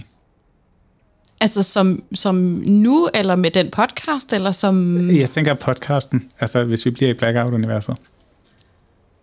Hvad, altså, er det, hvad altså, er det, I har lavet? Altså ligesom når vi har stået til en sommerfest over en øl, og der er nogen, der siger, Nå, I laver noget sammen, hvad er det? Drop elevatoren næste gang. Det er ja, sommerfest fremover. Okay. Sommerfest. Med fadøl, ja.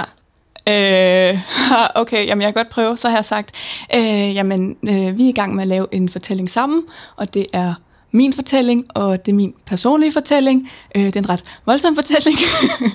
øhm, ej, hvad har vi sagt? Det handler om en gang, jeg blev udsat for billeddeling i gymnasiet, og de følger, der har været af det. Og så taler vi med min familie og mine veninder om det, og snakker om skam. Ja. Det tror jeg, måske det er det, man skal sige. Vi er virkelig ikke gode til at sælge det her. Nej, altså, det er vi virkelig. Jeg synes, Nej. det er super interessant, fordi at det er jo en undskyld, det, det er måske ikke det rigtige ord, men sådan lidt banal måde at sige det på. Når du så lytter til podcasten, så er det så meget mere, mm. som vi har været ret godt omkring, synes jeg. Netop med følelser, stemmeføring, øh, øh, greb og interviews og så videre. Ja. Og det, det synes jeg bare er interessant, når man skal kondensere det, så bliver det lidt lille historie måske? Eller Ja, jeg, lidt, det, man får nok behov for at nedentone det, fordi jeg tror, at vi har jo stået i den der situation til sommerfest på film, og folk står, ja, ja, vi har lavet, lige lavet noget om jazz, og hvad laver I? Øh, øh, øh, overgreb, krænkelser, billeder, altså, Ja. det er sådan, så jeg tror, jeg har altid tænkt meget over, sådan, at det, her- at det er ikke særlig rart for folk at få smidt i hovedet, egentlig, sådan, bum, bare de her temaer, det er nogle voldsomme temaer, mm. så der plejer jeg, eller har jeg meget sådan pakket det lidt ind, og været sådan, det er min egen fortælling, og det er en lidt voldsom historie, og det plejer jeg at sige sådan, det, jeg blev udsat for billeder i gymnasiet, og det har været rigtig hårdt, og det laver vi en fortælling om. Altså, hellere sådan, ja, Ja, og jeg tror, jeg vil sige lidt det samme, som du, har, du også siger, når der, der for eksempel er vi ude og holde det foredrag, eller sådan, hvis I vil vide, hvad det er, så lyt til første afsnit. ja, ja præcis. Fordi det bare er... Øh, Link her. Den kæmpe anbefaling tror jeg bare, vi giver videre. Ja, det tror jeg også, fordi det skal jo ikke negligeres. Det skal jo ikke køres ned. Det skal mm. jo netop altså, gå for fanden ind og lytte til det første afsnit, og så få det her ud i verden, og få det bredt ud, og få det åbnet op, få det fortalt, og få det... Altså, man skal Ja. sgu ikke skamme sig over det. det lyt til det. Og Europas bedste fortælling, radiodokumentarfortælling, Blackout Pin på billedet, den kan findes inde på vores allesammens DR, hvor man kan hente den og lytte til den. Tusind tak, fordi I tog jer tid til at kigge forbi Bløde Værdier. Selv tak. Tak.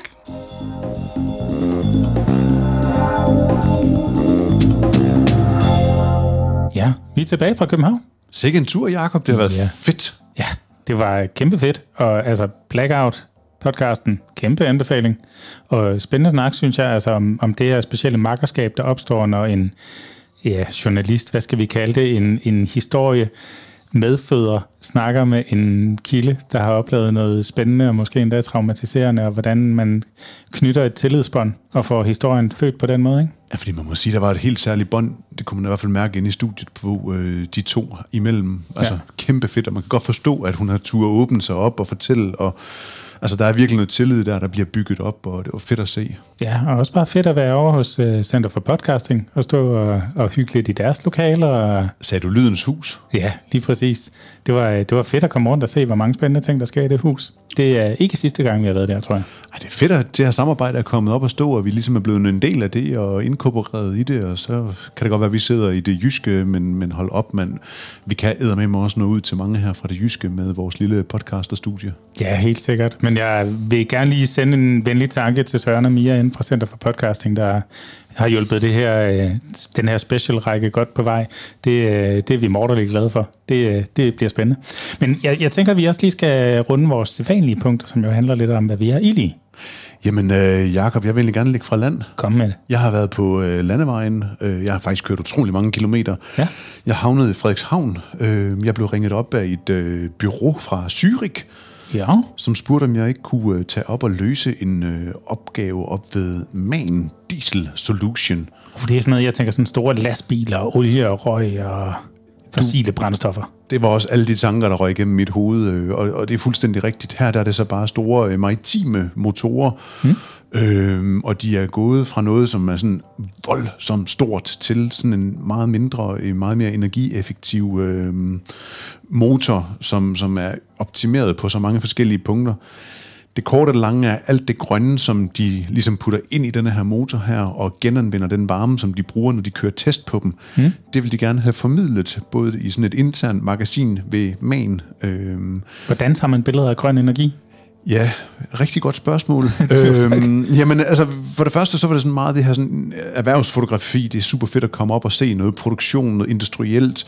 Komme op og, og, og, og, se, fordi der er mange gange, så er der utrolig ryddet og mange fine gentagelser og linjer i nogle af de her produktionsenheder på de her store maskiner. Så et eller andet sted finde nogle mennesker, som man kan tage med ind i det, som man som beskuer kan relatere sig til det. Så kan jeg godt lide at finde nogle åbne rum, øh, hvor der er nogle gentagelser. Jeg fandt nogle øh, steder faktisk helt inde i hjertet, hvor at den her varme udstødningsgas bliver ledt ind i, og de så varmer vandet op. Det gør nemlig det, at de varmer vandet op og akkumulerer det, og så bliver det sendt ud til fjernvarme til jamen, et par tusind borgere i, i nærområdet i, i Frederikshavn. Og der var nogle kabler, der gik op fra gulv til loft i sådan nogle grønne farver, som var flot bundet op, og der var nogle firkanter, hvor at nedenunder så sad de her varmer her. Øh, så der var noget gentagelse i billedet, og så var det her, hvor det skete. Og det er jo bare kæmpe meget industrielt, og hvordan kan det nogensinde blive øh, øh, grøn energi, og hvordan kan det blive? Og der må man sige, jamen, det kan godt være, at et billede kan fortælle tusind ord, men lige her, der er det bare svært at fortælle, at det her det er også grønt. Så der er det godt, at man har et sammenspil med en øh, journalist. Mm. I det her tilfælde en, øh, en, en, en øh, gut, som er bosat i Danmark, og som øh, snakker dansk. Øh, Nils, som er journalist på det, og som øh, skal skrive artiklen på engelsk. Nu så jeg nogle af de her billeder, og det er jo sådan meget figurativt. Det ligner nærmest et kunstværk med de her grønne kabler og sådan noget. Så det er jo ret interessant, at man kommer op på noget, som man altså, associerer med øh, olie og røg og tung industri. Og så øh, nærmest finder jeg noget, man kunne finde på Louisiana og Arken, ikke? Altså, det, det, det, det synes jeg var ret imponerende, at du kom hjem med det. Jamen, det, det, det, det er fedt, når det sker, fordi der er bare noget fuldstændig magisk over, når de her pangfarver, der jo ofte bliver brugt i industrien, de ligesom mm. kan få lov til at, at, at, at være dominerende og gentage sig i, i billedet, og man så kan putte flere lag ind i det. Altså, så har jeg så prøvet på at skabe nogle billeder, hvor der netop var plads til, at editoren han kunne gå ind og, og, og, og, og skrive tekst på billedet, fordi at jeg ligesom til gode ser at, og, og tænker allerede her, at, at det skal bruges som et opslag, og mm ganske rigtigt var det også de billeder, han kom tilbage og spurgte, øh, Gorm, hvad, hvad er det egentlig, vi ser på billedet her? Hvor jeg prøvede på at forklare det på mit bedste engelsk, men sagde også at henvise til Nils, som ligesom kunne, kunne tage og, og uddybe det.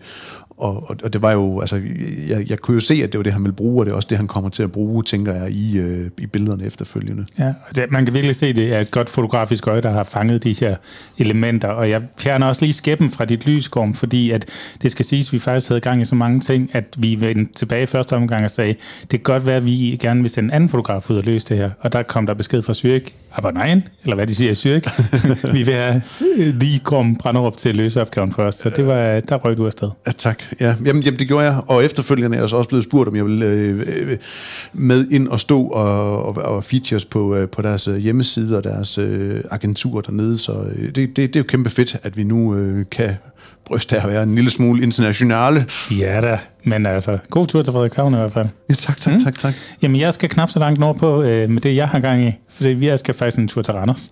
Øh, vi er jo blevet rigtig glade for Randers, efter at vi har lavet mange ting der efterhånden. Øh, og en af, af arrangørerne dernede, øh, vi, vi lavede noget med øh, for et stykke tid siden, hun har sammen med to andre kvinder faktisk gang i en lille festival, der hedder Familiefest i Skoven, og øh, hun er simpelthen blevet så glad for samarbejdet, at hun kontaktede os for at høre, om vi ikke kunne øh, stå for at levere både øh, fine billeder og øh, pressemeddelelser og øh, hvad de ellers har brug for til at få den her nye festival ud over rampen. De har været så heldige at få øh, penge til at lave den de næste tre år fra øh, Kultur øh, midlerne i Randers. Så øh, nu skulle de sådan ligesom få den skudt afsted i en, i en lille form, som så forhåbentlig skal vokse sig større og større. Øh, og med corona, og hvad har vi, øh, oplukning af Danmark igen, og så videre, så er det jo en lidt kringlet historie at fortælle, at der lige pludselig lander en ny festival, og den er ikke specifik mod en målgruppe. Jo, det er det, men det er hele familien, så der skal både være noget for de små i klapvognen og teenage-datteren og så videre. Så det var en, en fed opgave. Du øh, tog dig op og skød nogle billeder ude øh, i skoven, altså skovbakken, hvor selve festivalen skal være, selvfølgelig. Så de havde noget professionelt pressemateriale, noget visuelt lækkert. De var både inde og sidde i en hule, og de stod nærmest banefotoagtigt op ad nogle træer og så videre. Ja, ja, ja. ja. Jamen, jeg, jeg, jeg prøvede virkelig på at trække på alle referencer. Det her med at fotografere træ, så det ikke bare ligner sådan en taglig check-overrækkelse i øh, en eller anden forsamlingshus. Øh, altså virkelig sådan prøve at skabe noget dybde i billedet og få dem til at kigge i nogle retninger. Og det blev faktisk øh, øh, med nogle fine referencer øh, ud i øh, bandfotografering, som, som ja, bestemt. Altså, yes. det, det, det må man sige. Og jeg fik også kogt noget tekst sammen til en pressemeddelelse, der ligesom øh, fik sorteret lidt ud i alle de her gode fortællinger, de, øh, de gerne vil ud over rampen med. Og det er der ikke noget at sige til, der er virkelig mange gode fortællinger. Men når det er en pressemeddelelse, så er der også noget med, at man skal holde lidt på vinklerne, så det bliver en klar og tydelig fortælling, der kommer ud. Øh, og især med noget, der er helt nyt, og som man ikke kan referere til i forvejen. Så øh, vi lavede en pressemeddelelse, satte den op med dine lækre billeder, skød den afsted, og velkommen på forsiden. Dagen efter, der havde vi forsiden af Randers Amtsavis med den her festival. Øh, plus øh, mindre medier, der også øh, fulgte op efterfølgende. Så øh, en god skarp tekst og et godt billede, det, øh, det kan sgu gøre meget. Nu øh, ved jeg, at de har en ny samarbejdspartner på vej til festivalen, og glæder sig rigtig meget til at komme derud af. Jamen, altså, det er jo også et stærkt hold, der står bag ved denne her. Jeg synes i hvert fald, ja. at vi skal nævne Anita og Innovent, øh, altså med, med navns nævnelse, fordi at hun øh, har med nogle års erfaring at trække på for den her eventbranche her. Ja. Så de, øh, de, de tre, Cecilia og Leila, der, de gør et kæmpe godt stykke arbejde. Altså det bliver sgu, øh, det, det skal nok blive en god festival. Det er slet, slet ikke i, øh, i tvivl om. Helt sikkert. Jeg ved også, at Anita er, er en ivrig lytter af bløde værdier, så skud til dig, Anita, du får sig.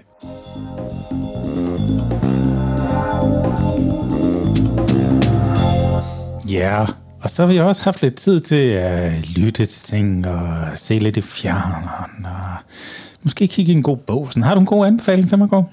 Jamen, øh, ja tak, det har jeg faktisk. Øh, jeg røg i en serie, der hedder Blacklist. Ja, godt timet med Blackout-afsnittet her. det vil sige, du, øh, bum, bum, bum, bum, tsch, der fik du den. Blacklist, ja. Øh, jeg tænker, Dennis han lige kan smide noget ind her omkring. Must be good to be home again, sir. Oh, we'll see about that. Good afternoon. I'm here to see Assistant Director Harold Cooper. Tell him it's Raymond Reddington.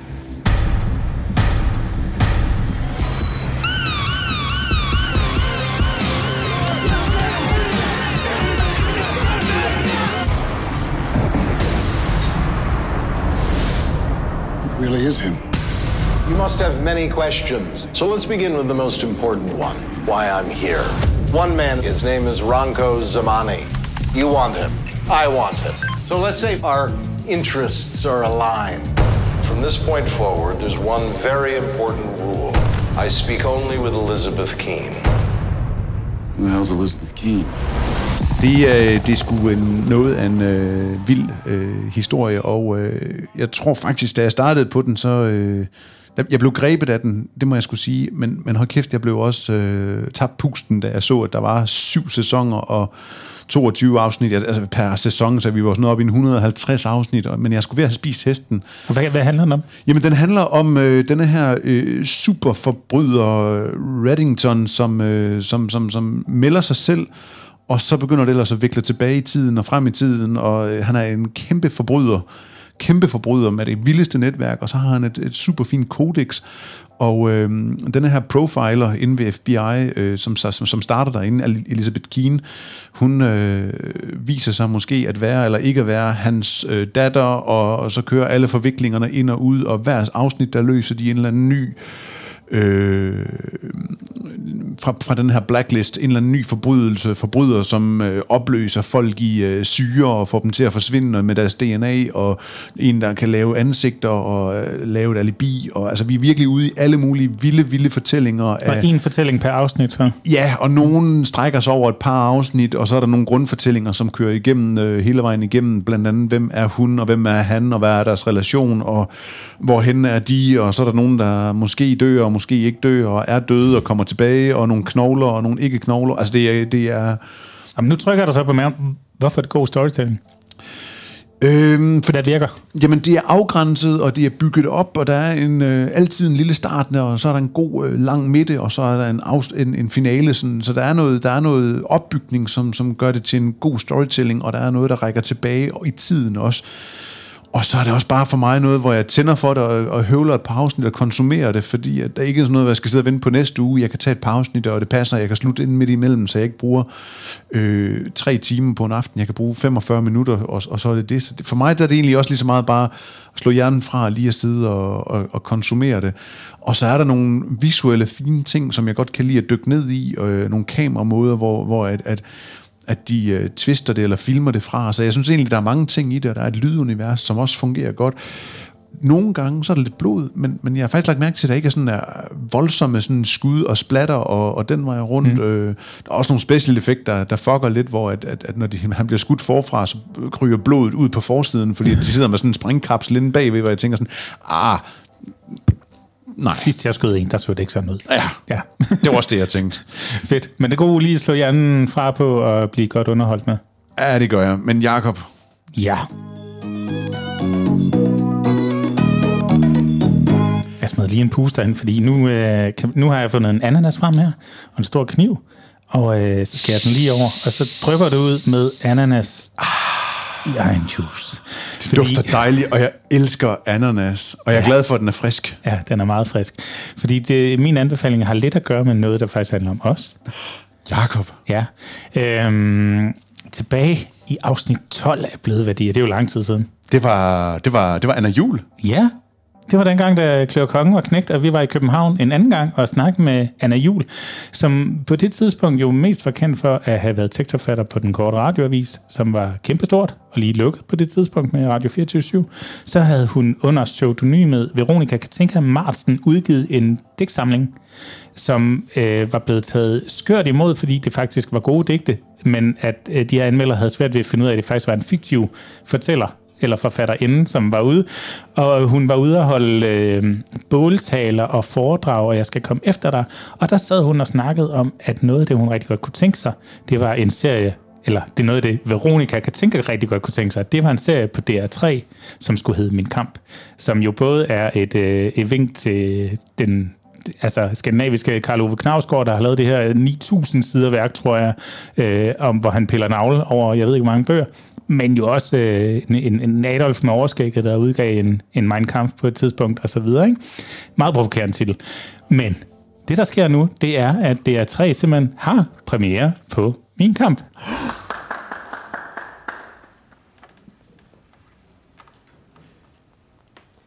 Klam i Korea. Her er jaret et 25 år gammelt, 1,80 meter alt for højt stykke kønsmoden kød. Her er Seoul. Her er jaret den højeste i poolen. Her er jaret klam i Korea. Her har jaret lige spist babybite og onaneret til ham den høje fra Hammerslag, på grund af at to fingre i kussen, så kører bussen, som man siger på provins. Her føler jaret et stort slægtskab med ham den høje fra Hammerslag, på grund af høj, han er min soulmate måske. Her sammenligner jaret sig med en fugl, fordi fuglen også kender til de højere luftlag. Her tænker jaret, at fuglen bare er en McNugget, der ikke er blevet blendet endnu. Her tænker jaret, at det er lidt trist. Men så lige bagefter, der tænker jaret på, at det aldrig er for sent at blive en rigtig håndboldpige. Yes, mine damer og herrer, Anna Jul, eller nærmere Veronika Katinka Martsen i Min Kamp. Og, øh, og det er øh, fire afsnit i, i den her. Jeg ved ikke, om der kommer en sæson 2, det kunne der måske godt gøre. Men øh, man følger simpelthen Veronika i hendes forsøg på at lave en serie, der skal udkomme på DR3, som serie på DR3. Så da vi snakkede metafortælling med Anna Jul, så, så, så, så var vi inde på noget af det rigtige, fordi det bliver næsten ikke mere meta. Vi følger hende i, hvordan hun tilfældigt støder på den her dokumentarist, der skal hjælpe hende med at lave en dokumentar, hvordan hun gerne vil have den til at handle om øh, det meste andet end hendes øh, øh sindsledelse. Hun er skizofren, hvilket Anna Jul også er. Hvordan hun prøver at sælge den ind til DR3, som siger, at vi vil gerne have den mere til at handle om din sindsledelse. Og det vil hun så ikke. Hun vil gerne også have den i handle om noget, øh, noget af hendes kunst og en masse andre ting. Og hun vil helst... Altså, de sidder og kigger DR3... Øh, udsendelser for at se, hvordan vil DR3 gerne have, at man skærer et program. Okay, de græder ret meget på DR3, så må vi hellere græde lidt. Eller og det kommer ud i alle mulige forviklinger og afkrog, og det er et fiktivt univers. Vi får også besøg af øh, Frederik Silius og Rasmus Brun, som man kender fra den korte radioavis, der dukker op som henholdsvis øh, vagt på Rundetårn og øh, den mest irriterende kaffebutiksmedarbejder, jeg nogensinde har mødt. Og sådan. Så der er alle mulige cameos og skjulte øh, subfortællinger, og så øh, Anna Jul, der spiller fremragende i sin Veronica Katinka-rolle her. Så øh, altså, kæmpe anbefaling. Du, din hoved kommer til at eksplodere lidt, og du kommer til at blive endnu mere irriteret på de her sådan, selvretfærdige kunstnertyper, der, der befolker alle brokvartererne i København. Øh, men, men hvis du føler, at du kan rumme det på den ene eller den anden måde, så synes jeg faktisk virkelig, det er, det er et kig værd. Der ligger fire afsnit på, på DR3 indtil videre. Hvor er du god, Jacob. Det kan det, du fandme selv Altså, jeg husker, mit hoved eksploderede dengang i afsnit 12. Øh, ja. Så allerede nu her, så, så det bliver bare meta med meta med meta på. Det, det kan godt fedt. være, før du skal se den, så tror jeg faktisk lige, at man skal gå tilbage og lige lytte til Blødværdier afsnit 12 og finde ud af, hvad det er, hun vil, hende Anna Jul. Fordi mm. det er ikke så let, og hun er til gengæld rigtig dygtig til det. Kunne du så se det, vi snakkede om dengang, at der var fine referencer til det? Har hun holdt det, når hun skrev videre på det, hun, hun, hun i tale satte dengang, eller har det udviklet sig i en vild ny retning? Åh, oh, jeg ved det ikke. Altså, jeg synes jo bare, hun er fucking sej. Altså, jeg, jeg synes, det, det er svært at tage øh, figurer, der er så dygtigt skabt, og så give dem et ekstra liv øh, på tv. Altså, de gjorde det også lidt med den korte radioavis, hvor Kirsten Birgit var ude i sommerlandet og, og drikke sig gennem Danmark øh, og rendte rundt i flagrende Marimekko. Og der, altså, der har vi hele den der øh, farsekomik i en mand klædt ud i dametøj og sådan noget. Det synes jeg fungerede mellem. Øh, men her, kæft, hvor er hun bare overbevisende. Altså, det, ja. Øh, ja. Det, jeg, jeg, jeg, jeg, jeg synes, det er godt. Jeg synes også, det er meget mærkeligt, og jeg er ikke sikker på, at jeg har forstået det rigtigt. Og, og, og budskabswise og sådan noget, det, ja, det, det må være op til den enkelte, tror jeg.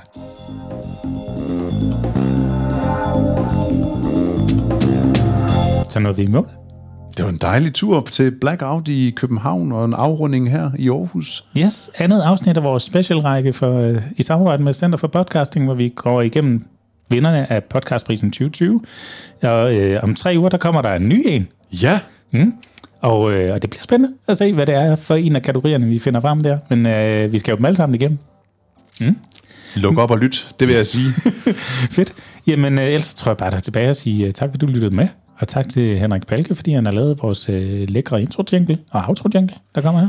Ja, så den her podcast, den er jo skabt i samarbejde med podcaster.dk, et øh, super fint lille lydstudie, du kan lege eller tage med på øh, som mobilstudie. Tag det med om. Som ja. man siger.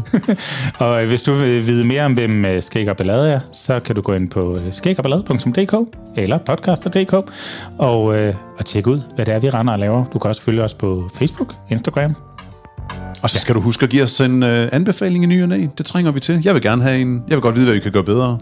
Perfekt. Og send det videre til en, du kender, der også holder historier. Moin.